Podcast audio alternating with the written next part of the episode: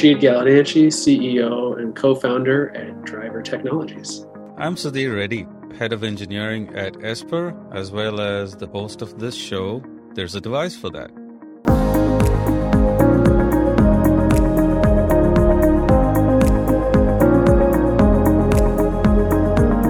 Welcome back to There's a Device for That, where we talk about all kinds of cool innovations in the dedicated device world. Today is extra special because I'm inviting back Rashid Galadanci, the CEO of Driver Technologies, an AI based mobility tech company that delivers a safer driving experience. Last time we focused on the consumer application of driver technologies and how individuals can use it for a safer driving experience. Today, we focus on new innovation from driver technologies where it's targeted towards small and large fleets of vehicles that drivers can use to ensure safe practices as well as a safe driving experience. Without further ado, here's Rashid. So, Rashid, it's awesome to have you back here for the second time on our show. And I know the uh, our listener found a lot of value in the last time when you were talking about your product and how it helps consumers and drivers with uh, not only doing the dash cam side of things, but also how the power of AI helps with a lot of predictive things as well as being able to tell when someone's falling asleep and uh, and things like that. And looks like the company has come a long way. The product has come a long way from there. So, for the listener who didn't get a chance to listen to our first episode, just uh, briefly tell us what do you do at uh, Driver Technologies? What's the product? Absolutely. Yeah. Thanks so much for having me back. I really appreciate it. Totally uh, enjoyed my last trip here uh, digitally and uh, I know we got a lot of great feedback online and stuff from the from the podcast. So thank you so much.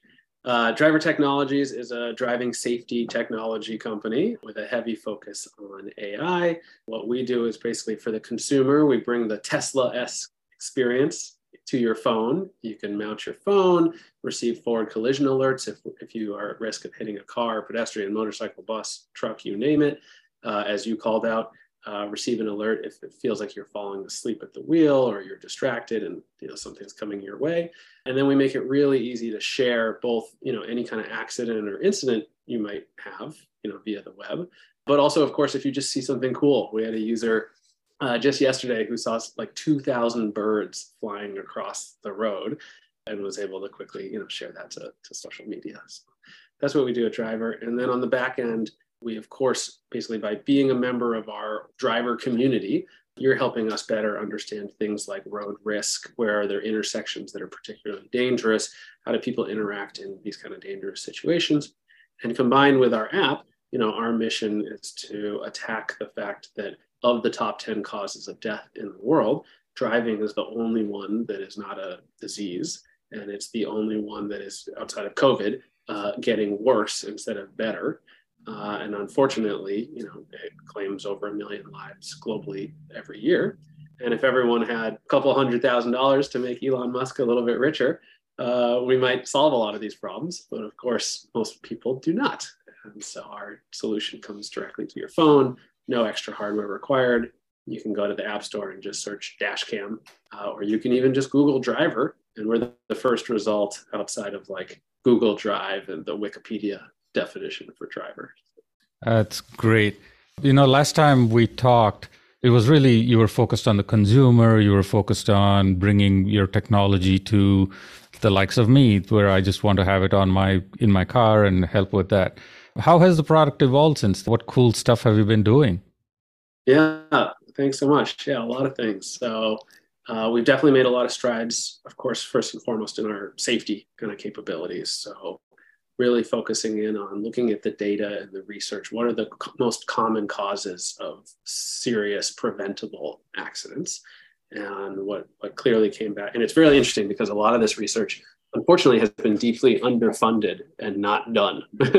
and there's some amazing folks out there, nonprofit, government, corporate, all working on this. And uh, unfortunately, they haven't gotten uh, nearly the capital that, that I think they deserve. And so one of the things that we were able to pull together from looking at the research is that this sort of most likely cause of sort of accidents that are highly preventable are the classic like forward collisions. So I'm driving along, for some reason the person in front of me stops and I happen to be looking at my phone or looking at my kid in the back seat or looking out the window and I don't see that they've stopped. And what's great is that if you buy a 2023 car, it may actually have some sort of auto braking for that scenario. And that's part of why they've addressed that in, in new cars. But the unfortunate reality is that the average car, even in the US, which is a highly affluent country relative to the rest of the world, the average car on the road is 12 and a half years old and getting older. Like the average is not going down. Uh, you look at all the supply chain stuff, the cost of new vehicles today. And so the reality is most people don't have that capability. And so that's really what we've been focused on, as well as drowsiness and distraction, which are the top causes of accidents. We've worked a lot on kind of our reliability, the, the unfun stuff in terms of how do you make sure that if there is an incident, that, that incident is perfectly captured and ends up in the cloud so that that person can, you know, have that video for law enforcement, for their insurance company, et cetera. And then last, uh, but certainly not least, we've come a long way in understanding that maybe you're just jumping in the car and going out to grab a quick coffee two minutes away and you don't feel like doing the whole mounting thing. So we created something called pocket drives which is a lot like you know something like Life 360 or something like that. But from a privacy perspective, we don't care what you're doing when you're outside of the car. So we use Apple and Google's kind of motion detection capabilities to basically be not listening, so to speak, from a motion perspective when someone's walking around doing stuff. And then once we detect that you're driving, or once Apple detects that you're driving actually and lets us know, then we start kind of drawing that map. And if you did get in an accident, unfortunately, on that three minute trip, which by the way, most accidents occur pretty close to your house because that's where you are most of the time, you can still show, hey, this is the speed I was going. I don't have any video, but I've got this beautiful map with my speed and acceleration. I was doing what I was supposed to be doing. The story that the other guy's saying that I like blew through the intersection at 100 miles an hour or whatever, you know, and they may be saying that out of a place of feeling honestly that that's what happened, you know, but it doesn't mean that that's actually what what happened. And uh, it can go a long way in terms of defending yourself, in terms of expediting the insurance process and the claim, uh, so that you get your money back faster, and frankly, just keeping you out of court if the, if that's the way that things are trending. So those are those are some of the things we've been working on on the consumer side. And then I think as it relates to the conversation today, uh, we've come a long way on the fleet side of things in the commercial commercial type driver. And and the fleet side of things is more of the company fleet and potential large fleets that all have needs of making sure their drivers are being safe as well as recording what's going on. And it, it's amazing. Every time i wake up and log into either my instagram or my shorts on youtube i see all these drivers with their cameras showing either somebody else being really bad drivers or accidents happening or cops pulling people over. So that technology is uh, is pretty much everywhere right now and the fascinating question for me here is there are a proliferation of technologies in terms of dedicated uh, dash cams, if you will, or that also do videos. And your technology is more focused on, hey, a device I already have, it's my phone or things that I'm carrying. Uh, how do you differentiate the products that way? And what, what are you seeing in the market around that area? Yeah, absolutely.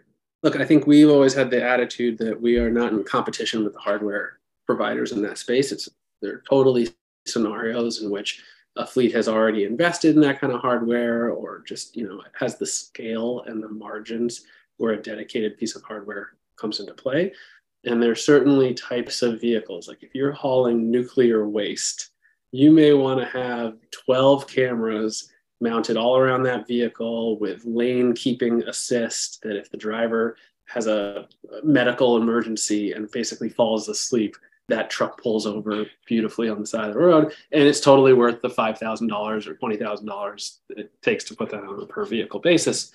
Beautiful makes total sense. And it's funny because when i started the company part of why i had a more consumer focus is that that was my personal experience right? I, I wanted a tesla. I couldn't afford one. I didn't think autonomy was coming along nearly as fast as anyone was talking about it and i wasn't going to get picked up by an autonomous tesla anytime in the next 30 years I thought, wow, the phone can do much of this. I think when it comes to uh, commercial, the thing I didn't understand until we got into this that is, you know, really hit me like a ton of bricks and, and totally made like a second trajectory for us here is realizing that the average person i think thinks of fleets as like a big brand on the side of a huge truck and that that fleet has thousands of these vehicles and that they can afford hardware basically because it's target buying the hardware what i quickly learned is that actually that's not true. 96% of fleets in america have 20 vehicles or less and 92% of fleets have six vehicles or less.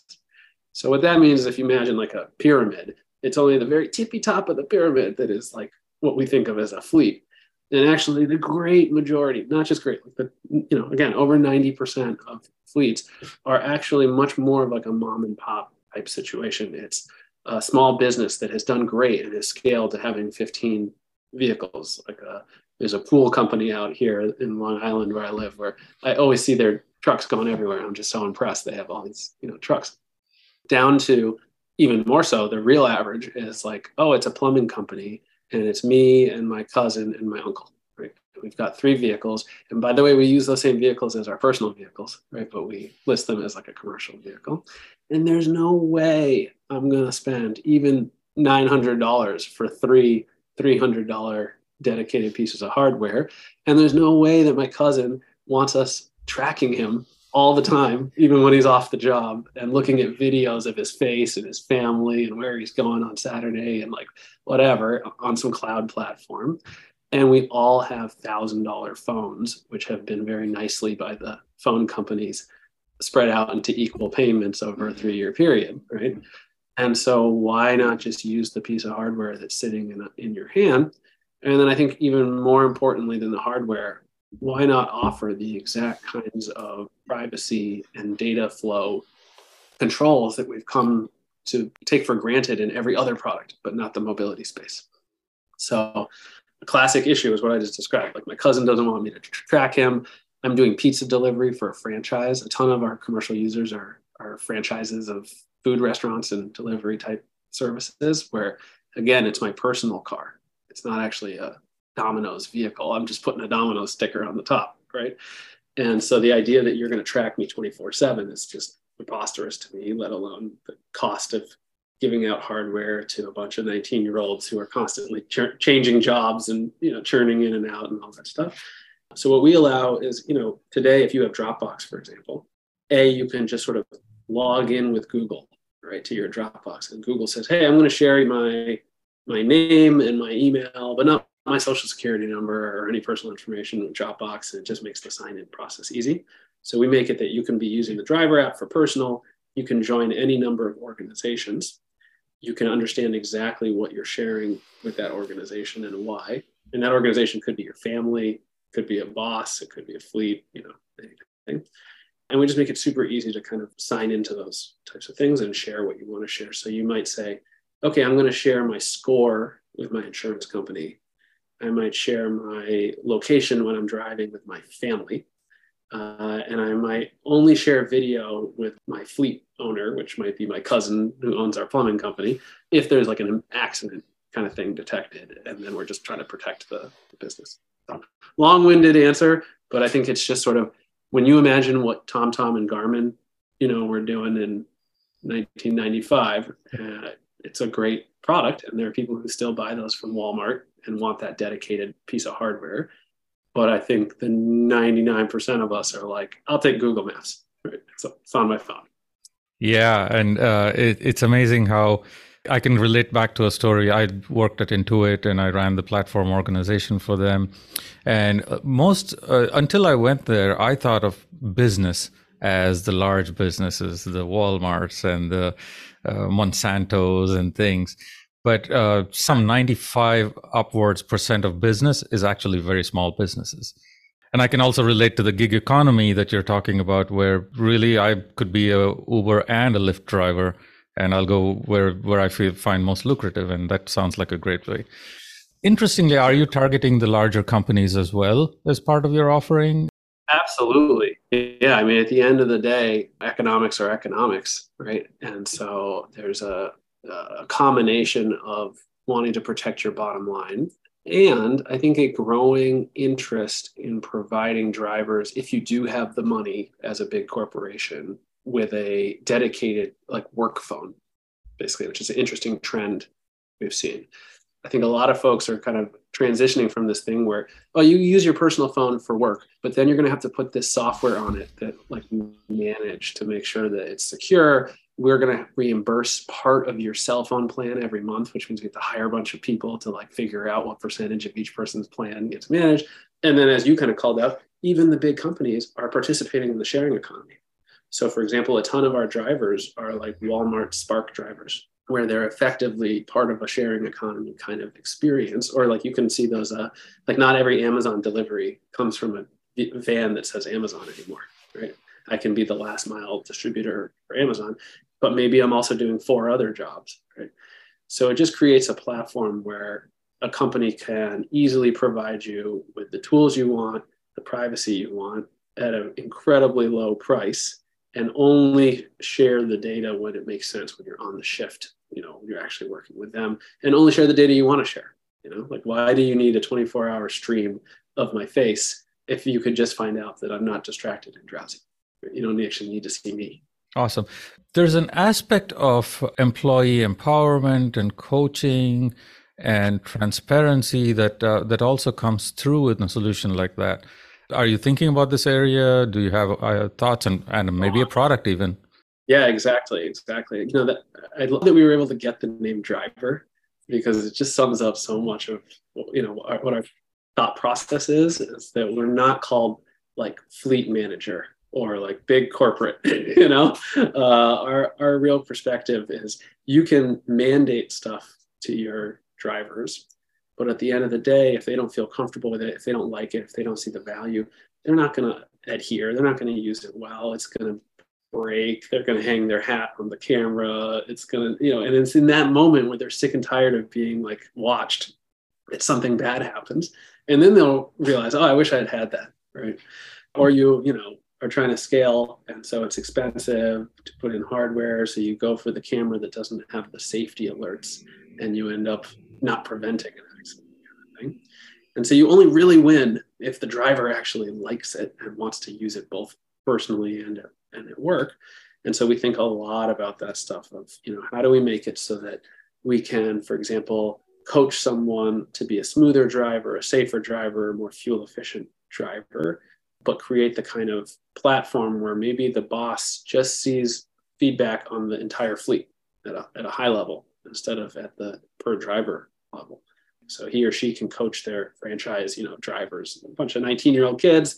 Hey, everybody, everyone's speeding. can we please take it down 10 miles an hour less? Here's a bunch of data about why driving 60 instead of 70 saves us fuel and saves, you know, lowers risk. So basically within the app, you can get both real-time alerts that can just be for you. You can get coaching afterwards. You can go look at any trip and say, hey, where did I hard break? You know, where did I hard accelerate? Where did I have a near near accident kind of situation, study that, and you don't have to share all that stuff. It's totally up to the organization. Awesome. So now we talked a lot about the device and what we can do on the cameras and in the car, etc. How's your cloud technology coming up to speed, and what new cool gadgetry and toys do you have on that front? Yeah, I mean that's been a huge amount of effort I just have so much respect for our team. You know, we've got a team that's incredibly experienced on both mobile and cloud side. And it's one of those things where if you do well, you can quickly be drowning in AWS and Google Cloud expenses if you don't already have the experience and the knowledge, which I certainly didn't have, of how to manage that kind of data flow, right? And so since the last time we spoke, we've probably 10x the amount of data that our users are dealing with managing themselves. You know, that's a big part of what we're doing.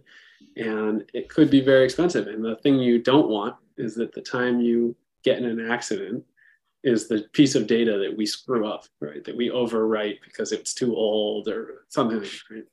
And so our drivers are now doing millions of miles a month of driving, which is a lot of data.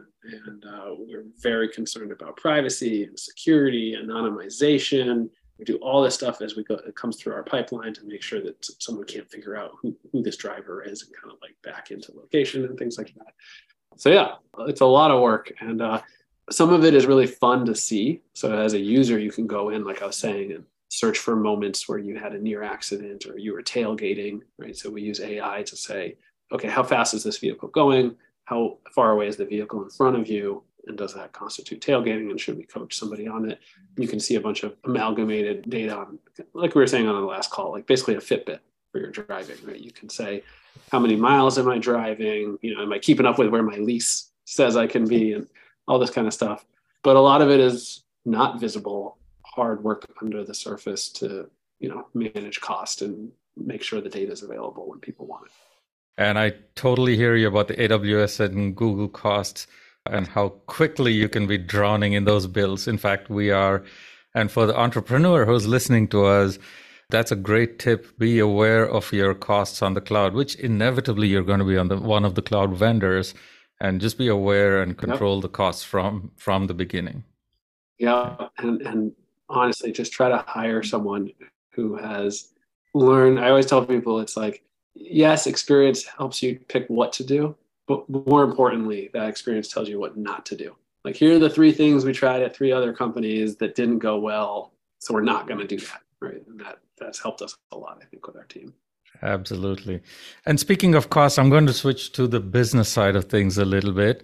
You are a startup, you're a young company in a world that's post COVID, that's going through some turmoil on the economy. And, and it's got to be a very interesting fundraising, VC communication type of environment right now. What are you seeing out there? What, what are your experiences?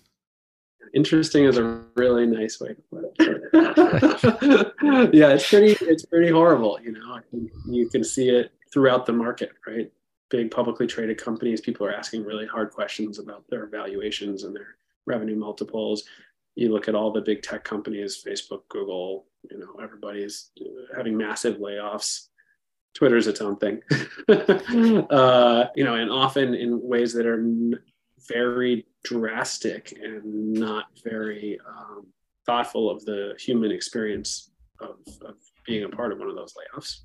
And of course, that has an effect on investor sentiments and perspective of investors. And I think over the last two quarters, investors have rightfully, abruptly changed their perspective from what's the new hot thing I want to invest into? How do I make sure my portfolio survives this down market experience? Which is shocking to everyone because it's the first time since like 2008 that there's been any kind of market correction, right? Everything has just been unsustainably up and to the right. I spent about six years on the investor side prior to starting Driver. And so I have a little bit more sympathy maybe for investors than the average entrepreneur. And I understand that not only are they looking at their own portfolio, but their own LPs and their own, you know, corporate structure. They're asking tough questions of what are the valuations of the companies you're investing in and why and when are you going to actually see a return from any of these moonshot ideas? And so all of this is creating a very very i mean the most challenging environment i've certainly ever seen. So yeah it's been quite a journey uh, but i am very excited to to say that we are uh, successfully putting together a fundraising round right now. And it looks like it's you know basically exactly what we went out to put together very much so, you know, with support of our existing investors like IA Capital, which is an incredible VC fund out of New York and Connecticut that's, that led our Series A round.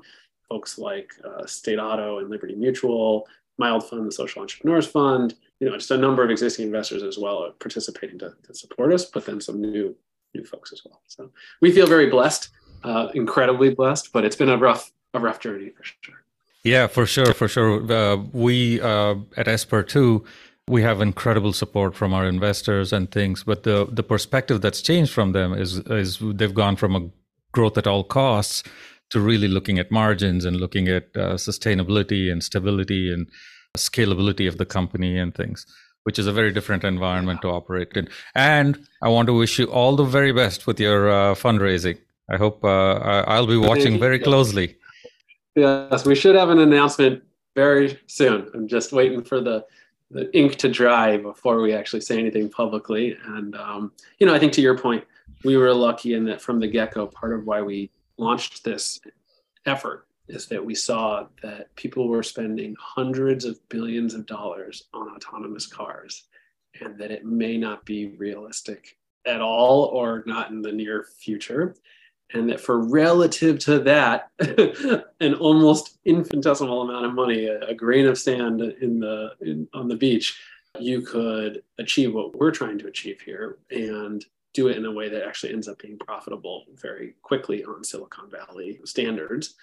Uh, and I think that's something very different for the market. And as we were saying earlier on, there's almost a counter cyclical thing or counter market thing going on with our product where everything is about grow at all costs, you might say, I don't care about spending $300 plus a monthly fee of $70 a month per driver in my fleet because I'm getting safety and accountability and my fleet looks cool with this cool technology and we're going to grow and it'll make up for the cost.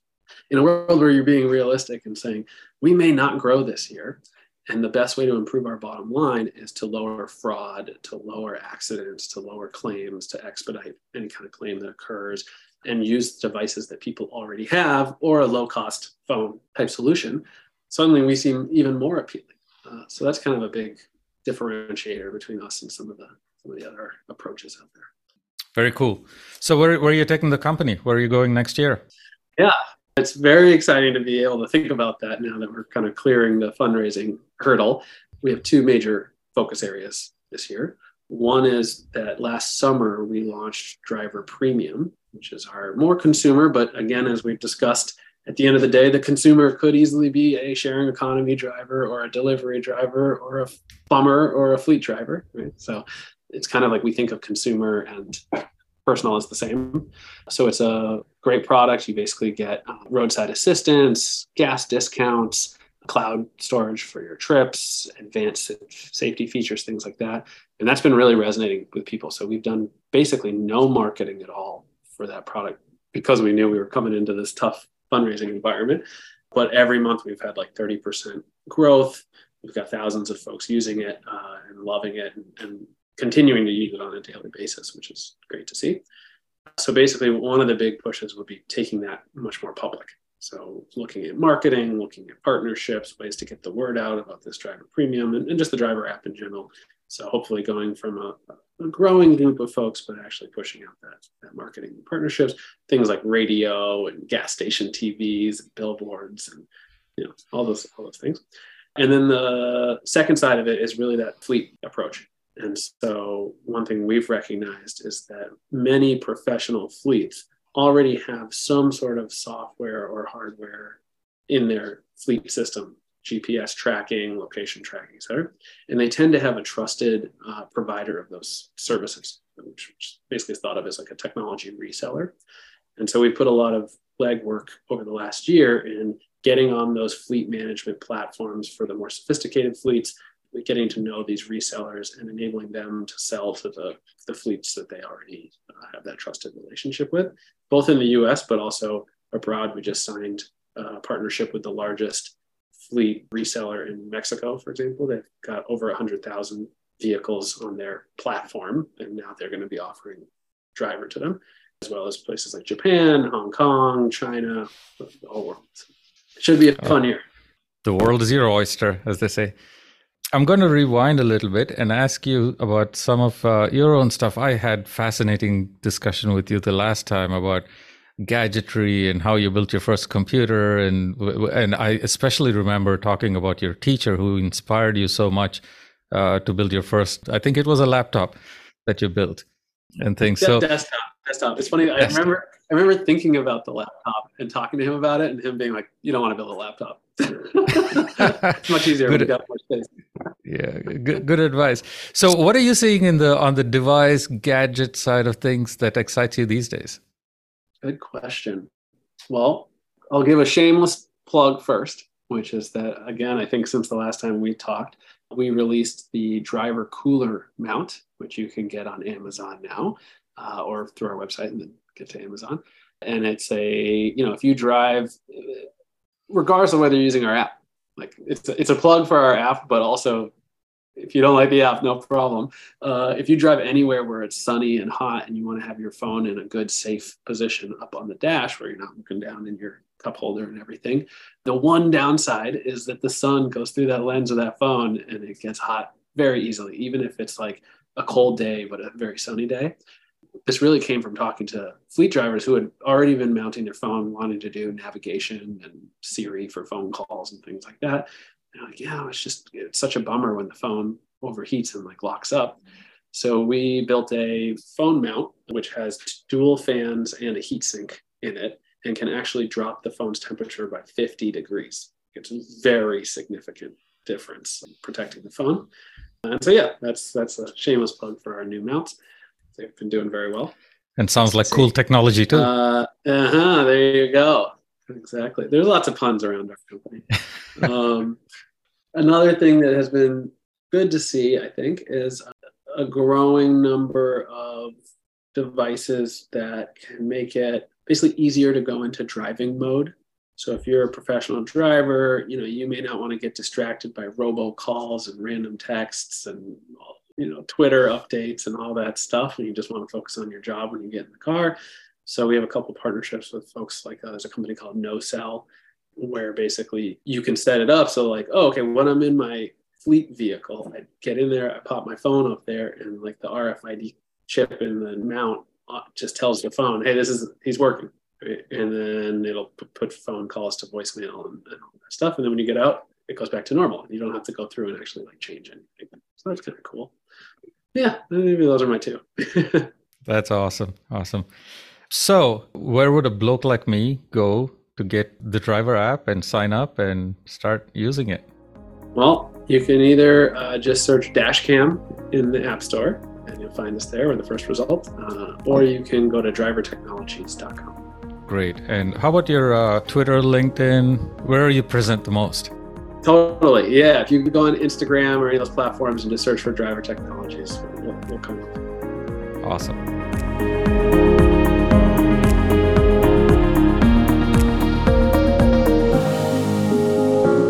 There you have it, folks. That's Rashid Galadanci from Driver Technologies, where not only an individual driver can benefit from their technology, but also fleets of devices can be secured as well as ensure safe driving experiences.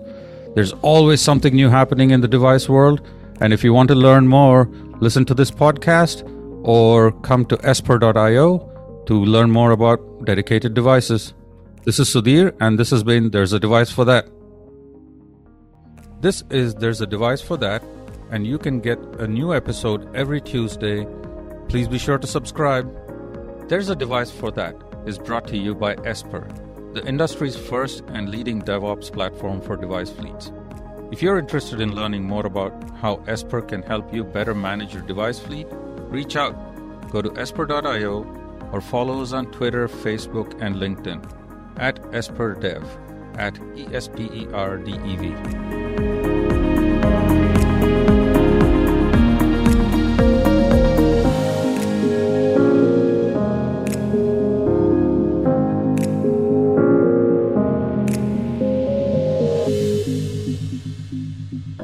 Thank you for listening. I'll see you on the next episode of There's a Device for That.